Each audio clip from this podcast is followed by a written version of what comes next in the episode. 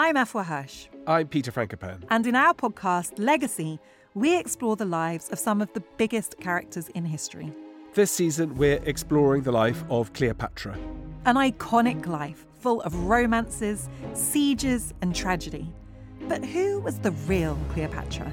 It feels like her story's been told by others with their own agenda for centuries. But her legacy is enduring, and so we're going to dive into how her story has evolved all the way up to today.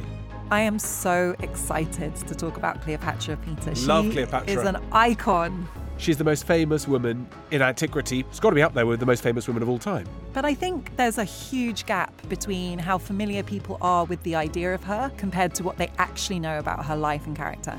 So, for pyramids, Cleopatra, and Cleopatra's nose, Follow Legacy now wherever you get your podcasts. Or you can binge entire seasons early and ad free on Wondery Plus.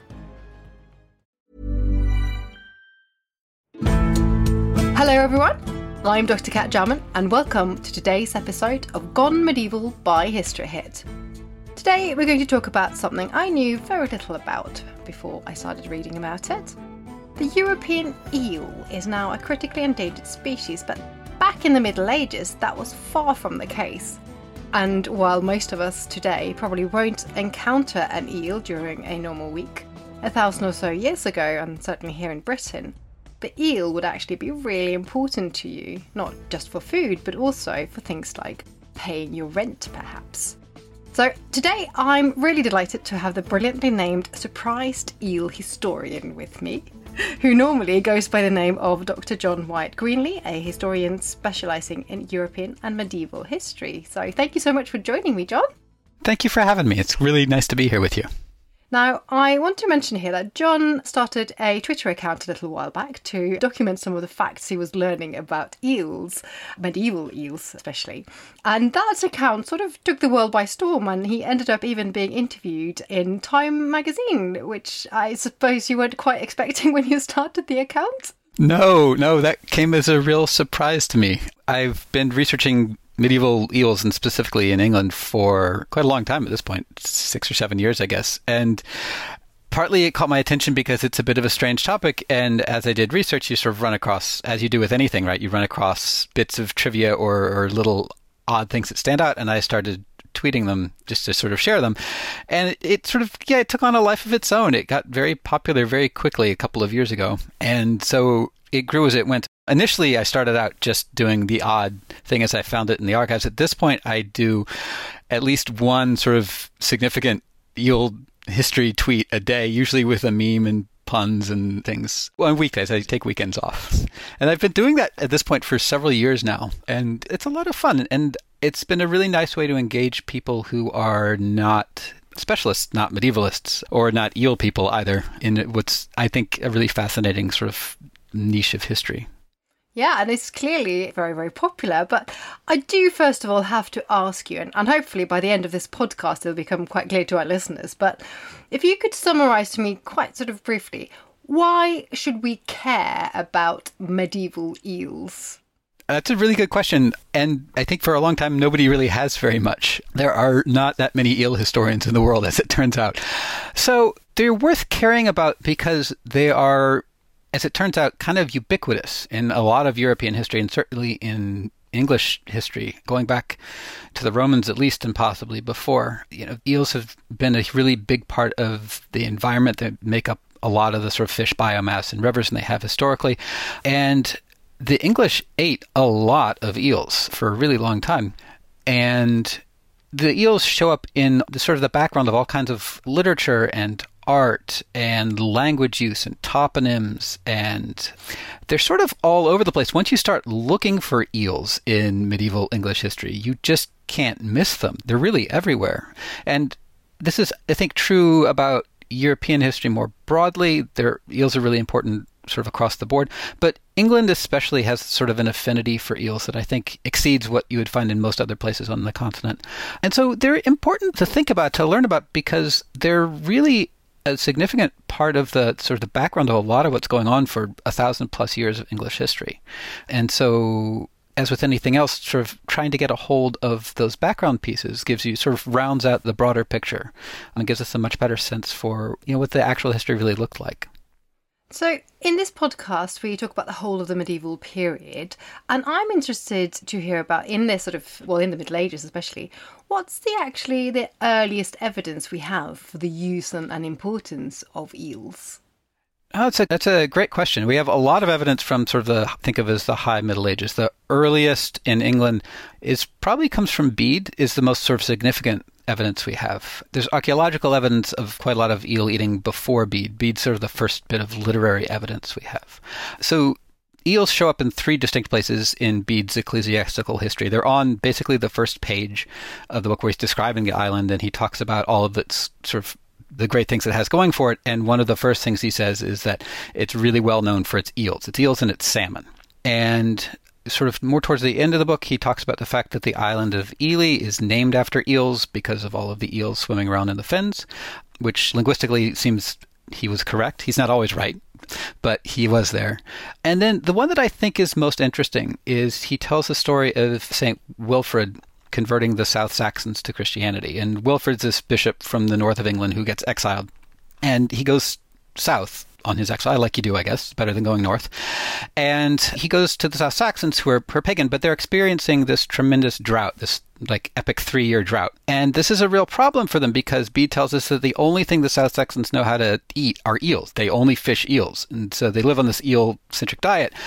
And the drought, as a drought would do, has sort of driven all of their eels away. Eels live in water and low lying swampy areas, and they're really susceptible to drought. So if you have a three year drought, your eels are probably going to go somewhere else. So Bede tells us that there's this sort of mass starvation among the South Saxons, and they're committing suicide in groups of 40 and 50 by throwing themselves into the water, and it's horrible. And so Wilfrid shows up and uh, he needs to gain their trust. And he gains their trust by taking all of their eel nets and teaching them how to use them to fish for other fish and then he gives them some portion of the fish and keeps some for himself and he gains their trust that way and then they convert and once they convert then the rains come back and everything's all right. And that's a really fascinating story to me for a couple of reasons. You know, one, it's partly allegorical. It's a retelling of the miracle of the draughts of fishes from the Bible, where Jesus is helping the apostles sort of haul in a big net of fish. But it tells us something about what's actually going on with these people at this time, right? We know from archaeological evidence that they didn't only eat eels, that they ate other fish as well.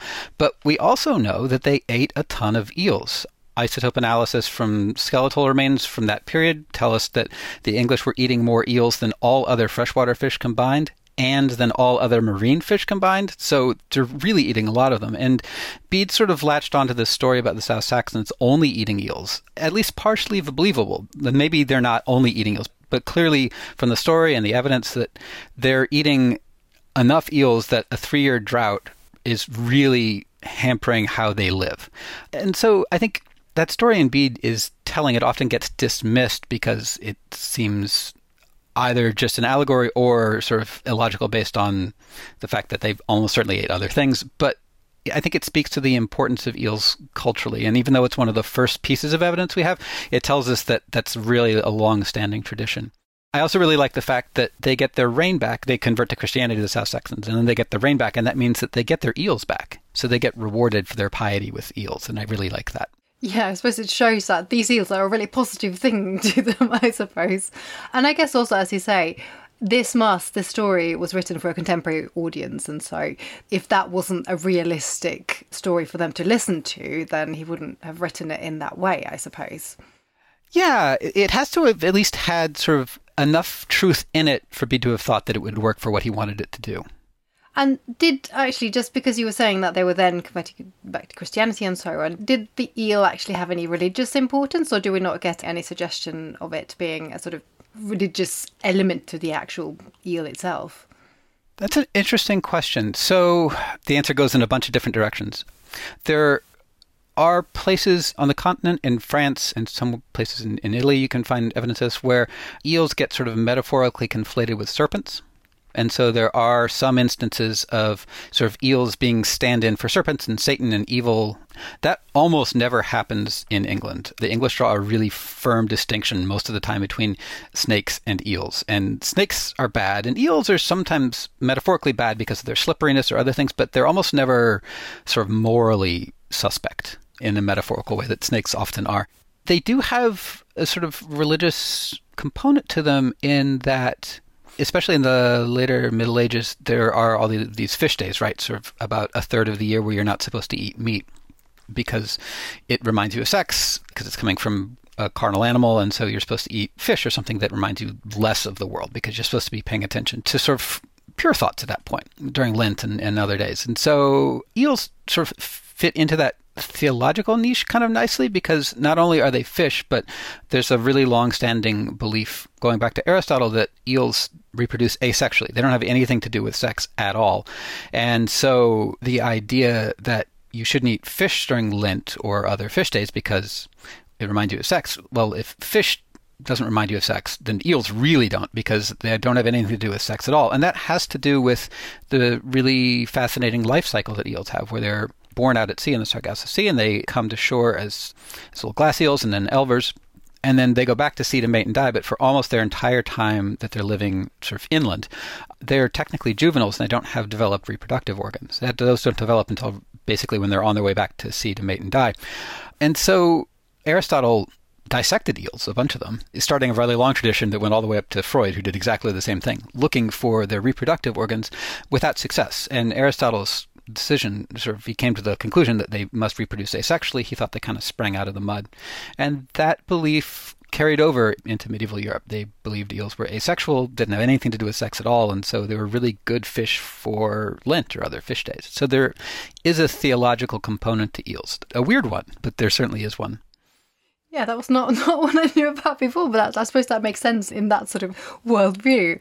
Now, the one thing I did really want to talk to you about, because I know you tweeted about this, is that eels become a form of payment as well, and in fact, to the extent that taxes became collected in eels. Can you tell me all about that, please? Yes. One of the things that I found really fascinating as I started to get into the subject, because I didn't know anything at all about in kind rent payments, but I learned. So, it has to do a little bit with the thing I was just talking about, about the sort of theological niche that eels fall into. But medieval landlords, especially in the early medieval period, collected a lot of their rent from their tenants in in kind things. So in grain or honey or ale or chickens or eggs or eels. And the reason that they do this is largely because there's not a whole lot of coins floating around. There's not much currency. And so your peasants don't have the money to pay you in coin, and so you take your rent in other things. But Eels are, in England certainly, eels are the most common of these in kind rents. The Domesday Book and other evidence tell us they're just sort of eel rents everywhere. At the end of the 11th century, there's more than a half a million eels being paid in England in taxes every single year to different landlords. A lot of them are to monastic landlords, but not all of them. The single largest one, 75,000 eels due every year from the village of Harmston to the Earl of Chester. So some of them are to monastic landlords, but not all of them. Some of them are to secular landlords as well. What the Earl is doing with 75,000 eels every year, I'm not actually sure, but he's collecting them. So there are a lot of these eel rents in sort of the 10th and 11th centuries, and other in-kind rents as well. But over the course of that period, you start to get more minted coins, and a lot of these in-kind rents start to disappear and get transitioned over into monetary rents. And that happens to a degree with the eels, but not a whole lot. There's still a lot of eel rents on the books basically up through the Black Death, so the mid 14th century, at which point there's a real big drop off when all kinds of things change, and that's one of the things that changes. But eel rents hang on much longer than most other in kind rents do, and I think a lot of that has to do with their sort of utility as a fish that you can eat during fish days the biggest sort of consistent landlords collecting rent were monastic landlords. So, like the cathedral at Ely or the monastery at, at, Ramsey or Peterborough, places like that, were collecting just tremendous numbers of eels every year in rent. And then these are mostly preserved eels, so dried and salted, and then they're eating them during Lent and then sort of holding on to them throughout the rest of the year as well. So that's really interesting and what they're doing with them. I mean, do we have actual recipes from that sort of period, from the Middle Ages at all, for how people are eating these eels? Yeah, we do. So in a lot of respects, they're eating eels in the same way that people eat eels now. They're not eating jellied eels. That's a like a 19th century invention. But other than that, if they're eating fresh eels, they're eating a lot of sort of fried or roasted eels are really common, usually with some small herbs, and just kind of throw them in the pan and cook them that way in rounds often. They're really popular in pies. Cooked into breads. It doesn't make it to England very much, but continental recipes often have eel flan for desserts, sort of a savory dessert. And there's a really, the sort of the most complicated one is a French recipe called reversed eel, where you sort of debone the eel and skin it and turn the skin inside out, put the eel back in and sort of stuff it with sort of fruits and spices and things and wrap it up and cook it in red wine. So that's a really complicated one. That sounds amazing. yeah. yeah, most of the eel recipes are much more simple than that. We do have recipes from sort of monastic cooks as well. A few of them, those tend to be much more simple, sort of eel stew, basically, sort of fish stew with eels. So if they're cooking the sort of the smoked eels, if you had smoked eel recently in the last hundred years, it's a sort of really smoky, delicious kind of flavorful fish because it's using a hot smoking process that sort of binds some of the smoke to the eel. The medieval smoking was a cold smoking process that took a lot longer, and you wound up with a much less delicious fish at the end of it. Sort of much chewier and chalkier, I think. But it lasted a really long time, and that sort of that was its saving grace. So those eels tend to get put into stews and things that will hide its not wonderful flavor. Okay, so you've got to have quite a few options to go between. But the one thing that did surprise me a lot from reading your blog actually was that eating eels has actually led to a not inconsiderable number of deaths throughout history. And one very famous example being Henry I. Can you explain what happened to him and anybody else who met a sort of untimely eel related end? Yeah, so Henry I is absolutely the most famous, and he dies in 1135. And Henry of Huntingdon's Chronicle, which is where we get the story from, tells us that Henry loved either eels or lampreys, and it's impossible to tell which one because Henry used the Latin word murena, which can mean eel, like freshwater eel, like we're talking about. It can mean lamprey, and it can mean moray eel, so like a marine eel. Almost certainly wasn't morays because they're morays in the Mediterranean, but not in the North Sea. Anyway, so in this story and in a lot of places in medieval chronicles where they're talking about Murena, you have to pick as a translator whether you want that to be eels or lampreys. The story often is told with lampreys, but I'm an eel historian and I'm going to go to bat for eels here. So, anyway, the chronicle tells us that King Henry really loved his eels, and his physicians warned him against them because they gave him indigestion, and they told him he shouldn't eat his eels. And you know, as a king will do, he did what he wanted and he paid the price for it. So he he ordered up a delicious dinner of carnes murenorum, of eel meat, and suffered horrible indigestion and then died from it, which I don't know if he would have appreciated that or not, but it's what the chronicle tells us happened to him.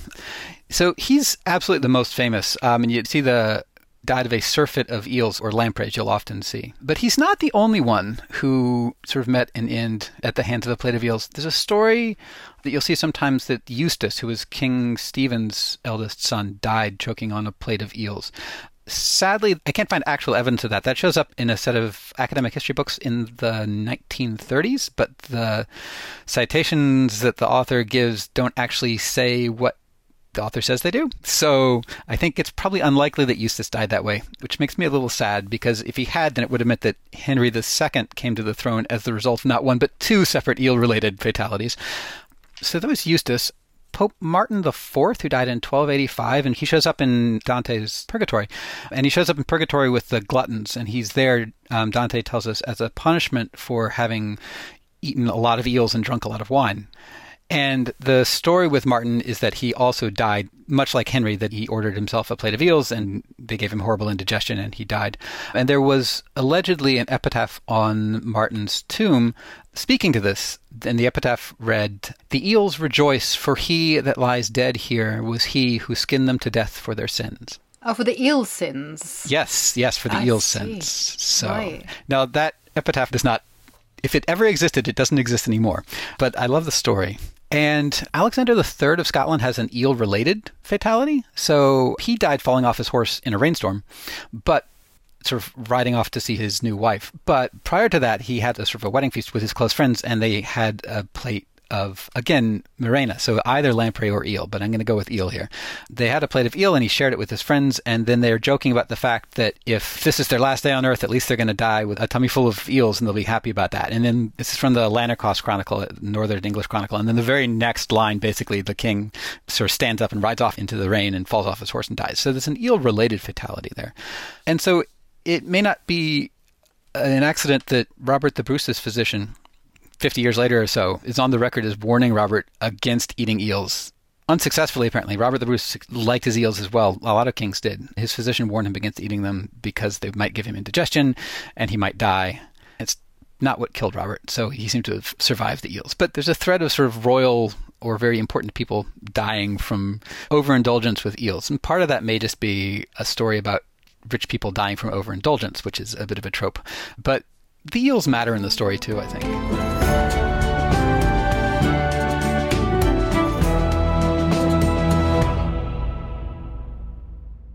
Hello, if you're enjoying this podcast, then I know you're going to be fascinated by the new episodes of the History Hit Warfare podcast, from Napoleonic battles and Cold War confrontations to the Normandy landings and 9 11. We reveal new perspectives on how war has shaped and changed our modern world. I'm your host, James Rogers, and each week, twice a week, I team up with fellow historians, military veterans, journalists, and experts from around the world to bring you inspiring leaders. If the crossroads had fallen, then what Napoleon would have achieved is he would have severed the communications between the Allied force and the Prussian force, and there wouldn't have been a Waterloo. It would have been as simple as that. Revolutionary technologies. At the time the weapons were tested, there was this you know, perception of great risk and great fear during the arms race that meant that these countries disregarded these communities' health and well being to pursue nuclear weapons instead and war defining strategies. It's as though the world is incapable of finding a moderate light presence. It always wants to either swamp the place in trillion dollar wars or it wants to have nothing at all to do with it. And in relation to a country like Afghanistan, both approaches are catastrophic. Join us on the History Hit Warfare podcast, where we're on the front line of military history.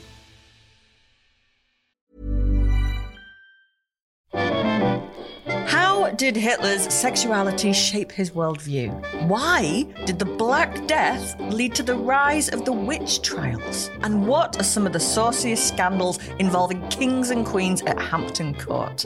I don't know about you, but this is the history I want to hear about. If you do too, then join me, Kate Lister, every Tuesday and Friday to find out the answers to all of these questions and more. Listen to Betwixt the Sheets, the history of sex scandal in society, wherever you get your podcasts. Brought to you by History Hit.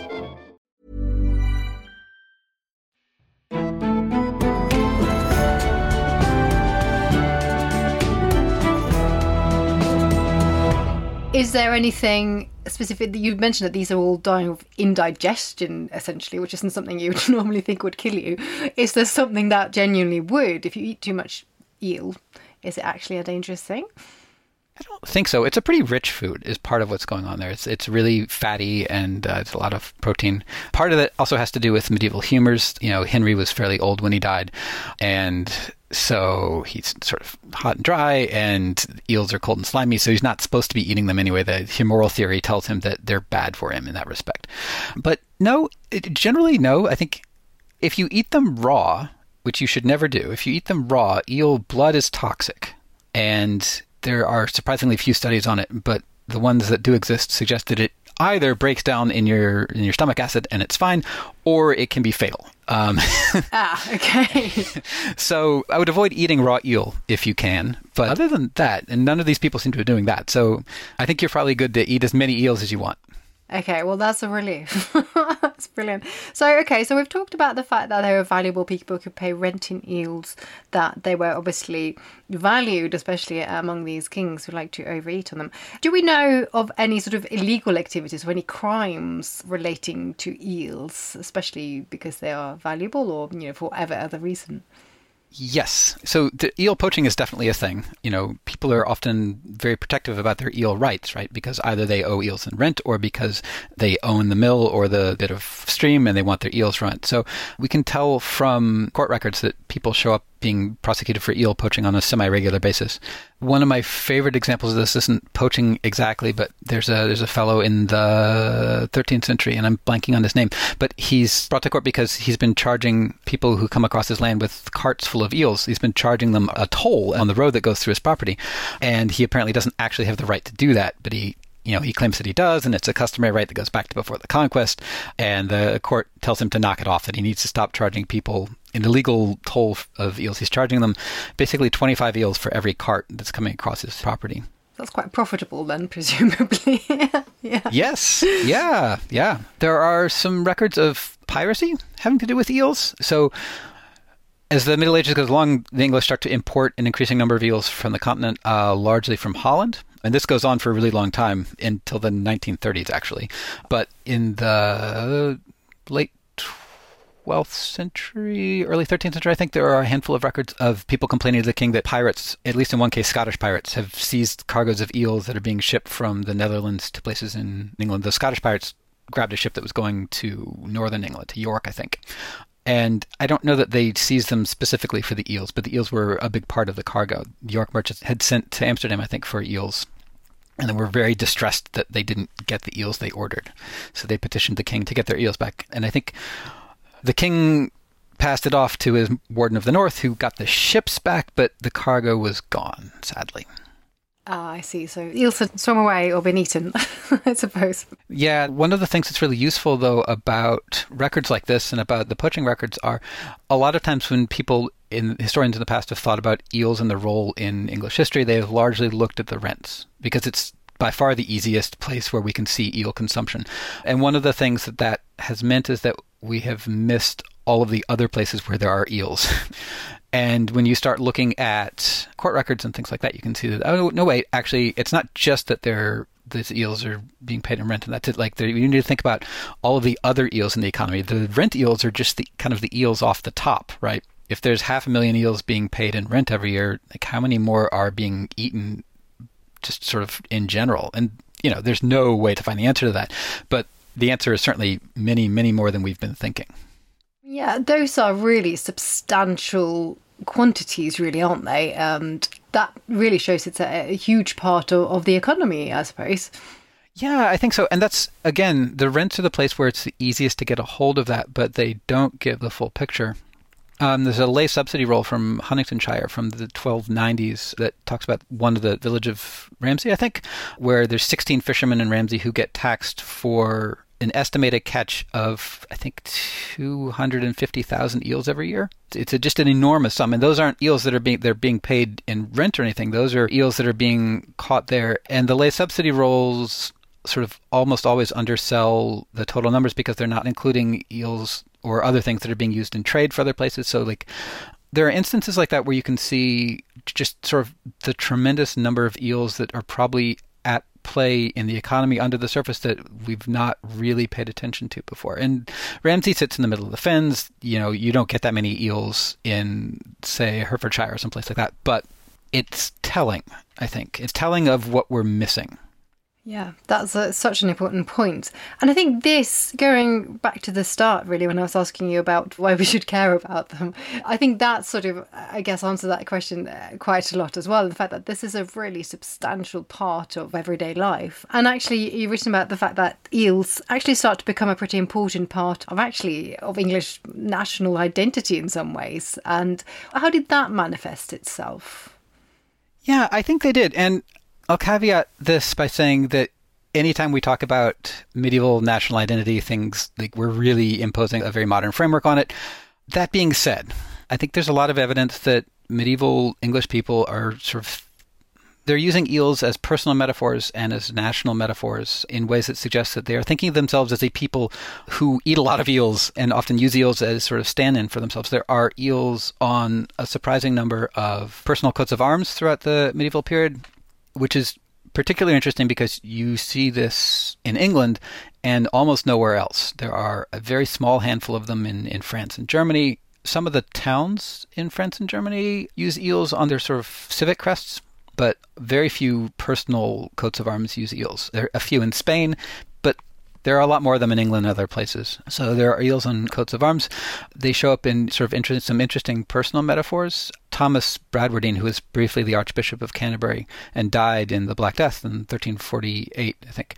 Towards the end of his life, he wrote a very small book on memory practice, on sort of training your mind to use mnemonic memory practices. One of the, the fascinating things to me about this is in the process of this book, he walks you through how you attach thoughts and mnemonic ideas to different words. And he walks you through the process of learning how to do that and train your mind. And at the end of the book, he gives you this sort of example sentence for you to practice with. And the sentence is about the English king laying siege to the Scottish city of Berwick.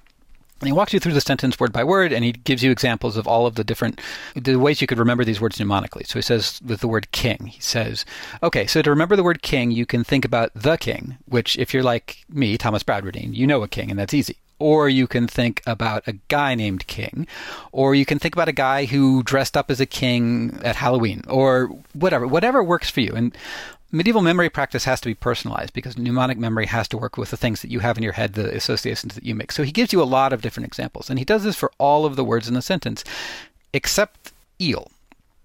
For eel, he only gives you one example. He says, to think of the word eel, think of England. That's it. That's all he gives you. So for Bradwardine, and assumingly for his audience, it made sense that when you thought about England, you would think about eels. I love that example because it's very clear. He's very sort of upfront about it. Yeah, that's quite powerful, isn't it? That that's association because that's certainly not what you would think today. But that, as you say, that says something about his audience as well. That that would make sense for everyone. That's quite staggering. You know, and eels show up in a lot of other really interesting places as well. There's a set of eels on the Bayeux Tapestry in the the lower frame, and you know the things in the border of the tapestry, people disagree about whether they mean anything or not. There are people who think they mean everything, and there are people who think they mean nothing at all. But they're interesting in any event. So the the eels and the Bayeux Tapestry are under the scene where Harold he's come to, to France and he's sort of been captured and then recaptured by the Normans, and he's sort of trotting around with them. And, and the Normans are starting this um, military campaign in Brittany. And to get there, they have to cross a river, and there's sort of there's a tragedy, and people are falling into the river. And Harold jumps into the river and pulls some of the Norman soldiers out. And this scene is reproduced in the tapestry. You can see Harold sort of pulling one guy out of the river with another on his back, and you know it's Harold A from you know, we've been watching Harold all the way through, but also the text, this written text above it that says Harold pulls people from the sands. And right below that, there are seven eels sort of swimming in the water, and then there's a, a Saxon fellow in the water with them, and he's reaching out. And you know he's a Saxon both by his uh, he got this very Saxon mustache, which is telling, and he's holding a seax, the dagger, in one hand, and in his other hand, he's reaching out to grab a hold of one of the eels, and he's grabbing it by its tail. And there's been some argument about what this means, if it means anything at all. And there's been a couple of sort of interesting pieces of sort of articles suggesting that the fellow in the water is Harold. And the, I think the general reading of this has been previously that Harold, by grabbing an eel, he's sort of, the tapestry is showing that Harold is sort of a slippery character. Because what happens right after this is Harold in the story is that Harold, uh, they go and they fight. And the next time we see Harold in the tapestry, he's swearing allegiance to William after the battle. He swears allegiance to William and says that, you know, when the current king of England dies, that he'll support William's claim to the throne. But he's not actually going to do that. He's sort of doing that under duress. So when he goes home, but England and the king dies, he's going to forswear his oath. And the idea is that by sort of grabbing the eels, he's sort of the tapestry showing that he's a slippery character, that he's a, he's about to break the oath he's going to take. And that's a possible reading. Eels have a they're slimy and they have a really long metaphorical history going all the way back to the Greeks of sort of sliminess and slipperiness of character being associated with eels. I, am not convinced by that reading, actually. I think it's possible, but I think it's also telling that Harold is grabbing the eel by the tail. And I buy that it's Harold in the, in the water. He looks a lot like Harold in, in earlier places in the tapestry. So eel slipperiness is axiomatic. But grabbing an eel by the tail is also axiomatic. It's another long-standing saying. To grab an eel by the tail means that you're doing something the wrong way, because if you grab an eel by the tail, it's just going to slip out of your hand and get away. To get an eel, you have to grab it by the head. And so you have this sort of character in the water grabbing an eel by the tail, the eel is going to get away. And if we read the eel as England, as Thomas Bradwardine suggests that we absolutely should do, then you have Harold in the water trying to grab a hold of England, and it's not going to work, right? He's got it the wrong way, and maybe because he's slippery or it's slippery, but it's going to get out of his grasp. And this, of course, is exactly what happens to Harold, right? He grabs onto the throne, and he can't hold on to it. He dies at Hastings. So I think if we read the eel there as being sort of metaphorical for England or the English people, then I think that opens up an interesting reading of that particular little moment in the border of the tapestry. That sounds um, very uh, convincing, I think, as an explanation. I'll go for that. Just very briefly, John, at the end, can you just say something about, you know, when did we stop caring so much about eels? Because we don't really care about them uh, much anymore. Was that in the Middle Ages or did it happen later? No, much later, actually, much later. And it's true, we don't. You know, at this point, people tend to be a little bit nervous about eels, right? They're sort of slimy and weird and they remind us of snakes. And if people are familiar with eels, often it's because of the shrieking eels in uh, The Princess Bride or the eels in the horsehead and the tin drum traumatizes a lot of people. But that's a fairly modern phenomenon, actually. So eels are a tremendously important part of sort of the English economy and English diet and English culture, really up through sort of at all levels of society, up through the 17th century, the mid 17th century.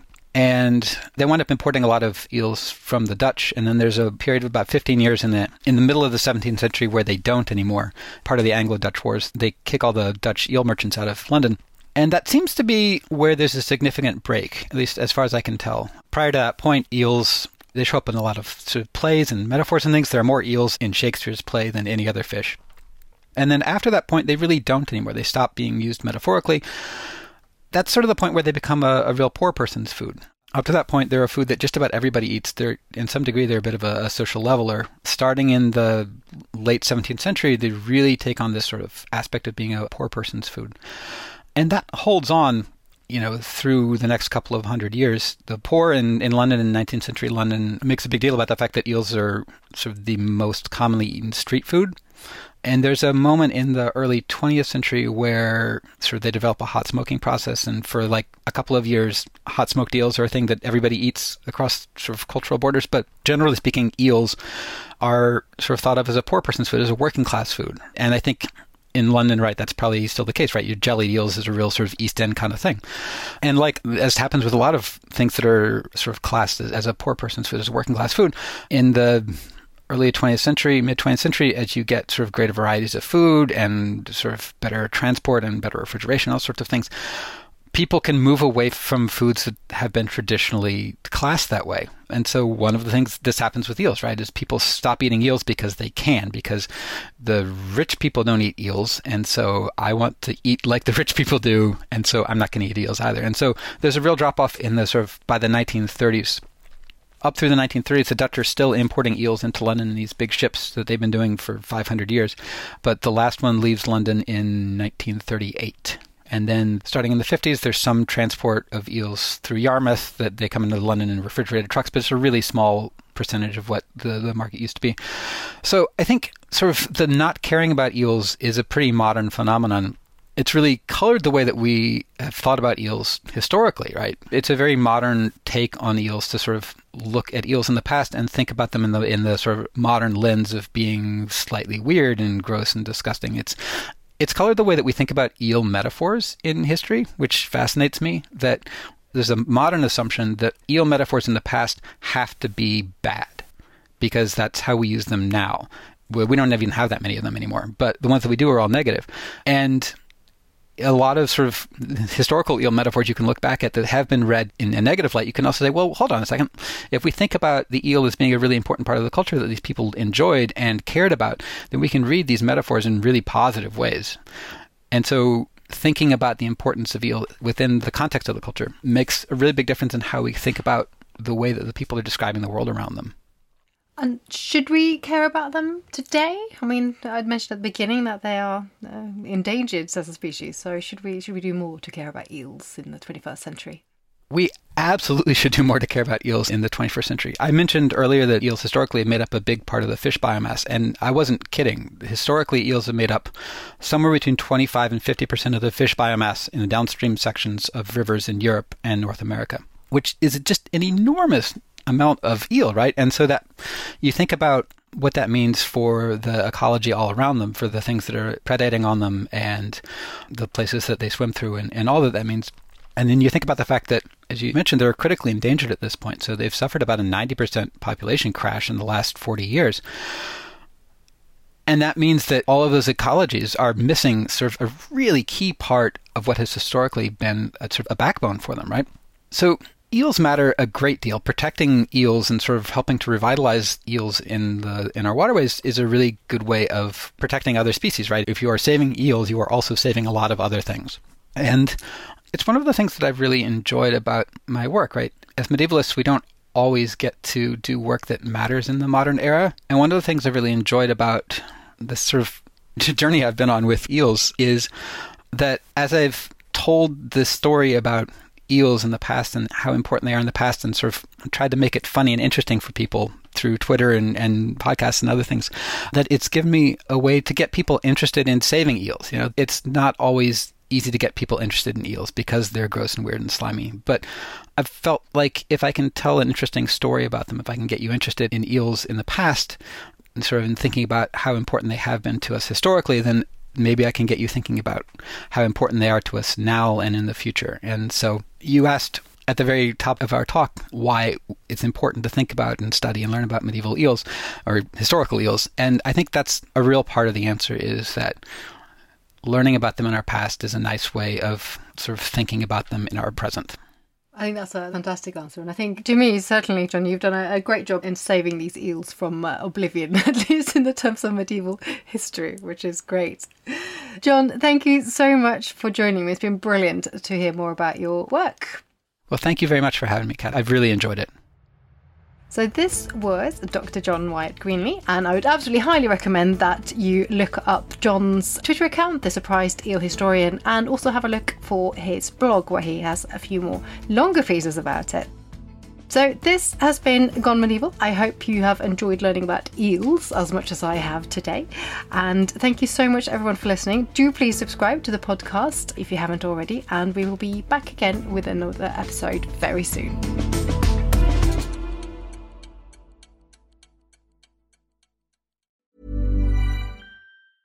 Planning for your next trip?